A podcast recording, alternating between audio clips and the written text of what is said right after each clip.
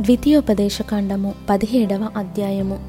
నీవు కలంకమైనను మరి ఏ అవలక్షణమైనను గల ఎద్దునే గాని గొర్రె మేకలనే గాని నీ దేవుడైన యహోవాకు బలిగా అర్పింపకూడదు. అది నీ దేవుడైన ఎహోవాకు హేయము. నీ దేవుడైన యెహోవా నిబంధనను మీరి ఆయన దృష్టికి చెడ్డదానిని చేయొచ్చు నేనిచ్చిన ఆజ్ఞకు విరోధముగా అన్యదేవతలకు అనగా సూర్యునికైనను చంద్రునికైనను ఆకాశ నక్షత్రములలోని దేనికైనను నమస్కరించి మ్రొక్కు పురుషుడే గాని స్త్రీయే గాని నీ దేవుడైన యెహోవా నీకిచ్చుచున్న నీ గ్రామములలో దేని ఎందైనను నీ మధ్య కనబడినప్పుడు అది నీకు తెలుపబడిన తరువాత నీవు విని బాగుగా విచారణ చేయవలెను. అది నిజమైన ఎడల అనగా అట్టి హేయక్రియ ఇస్రాయేలీలలో జరిగియుండుట వాస్తవమైన ఎడల ఆ చెడ్డ కార్యము చేసిన పురుషుని గాని స్త్రీని గాని నీ గ్రామముల వెలుపలికి తీసుకొని పోయి రాళ్ళతో చావగొట్టవలెను. ఇద్దరు ముగ్గురు సాక్షుల మాట మీదనే చావతగిన వానికి మరణశిక్ష విధింపవలెను. ఒక్క సాక్షి మాట మీద వానికి విధింపకూడదు. వాని చంపుటకు మొదట సాక్షులను తరువాత జనులందరినూ వాని మీద చేతులు వేయవలెను. అట్లు నీ మధ్య నుండి ఆ చెడుతనమును పరిహరింపవలెను. హత్యకు హత్యకు వ్యాజ్యమునకు వ్యాజ్యమునకు దెబ్బకు దెబ్బకు నీ గ్రామములలో వివాదములు పుట్టగా వీటి భేదము కనుగొనుటకు నీకు సాధ్యము కాని ఎడల నీవు లేచి నీ దేవుడైన ఇహోవా ఏర్పరచుకొను స్థలమునకు వెళ్ళి యాజకులైన లేవీయులను ఆ దినములలో నుండు న్యాయాధిపతిని విచారింపవలెను. వారు దానికి తగిన తీర్పు నీకు తెలియజెప్పుదురు. యహోవా ఏర్పరచుకొని స్థలమున వారు నీకు తెలుపు తీర్పు చొప్పున నీవు జరిగించి వారు నీకు తేటపరచు అన్నిటి చొప్పున తీర్పు తీర్చుటకు జాగ్రత్త పడవలెను.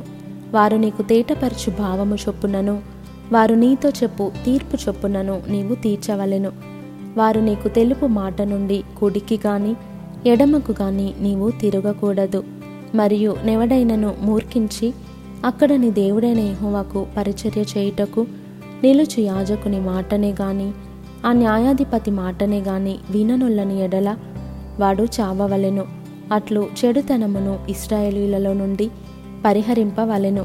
అప్పుడు జనులందరూ విని భయపడి మూర్ఖవర్తనము విడిచిపెట్టెదరు.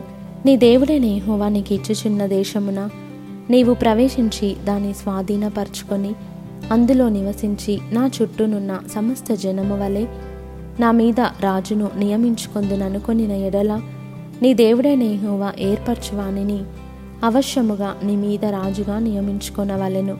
నీ సహోదరులలోనే ఒకని నీ మీద రాజుగా నియమించుకొనవలెను. నీ సహోదరుడు కాని అన్యుని నీ మీద నియమించుకొనకూడదు.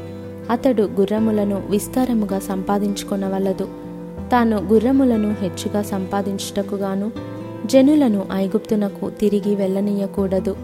ఏలయనగా యహోవా ఇక మీదట మీరు ఈ త్రోవను వెళ్ళకూడదని మీతో చెప్పెను. తన హృదయము తొలగిపోకుండునట్లు అతడు అనేక స్త్రీలను వివాహము చేసుకొనకూడదు. వెండి బంగారములను అతడు తన కొరకు బహుగా విస్తరింపజేసుకొనకూడదు.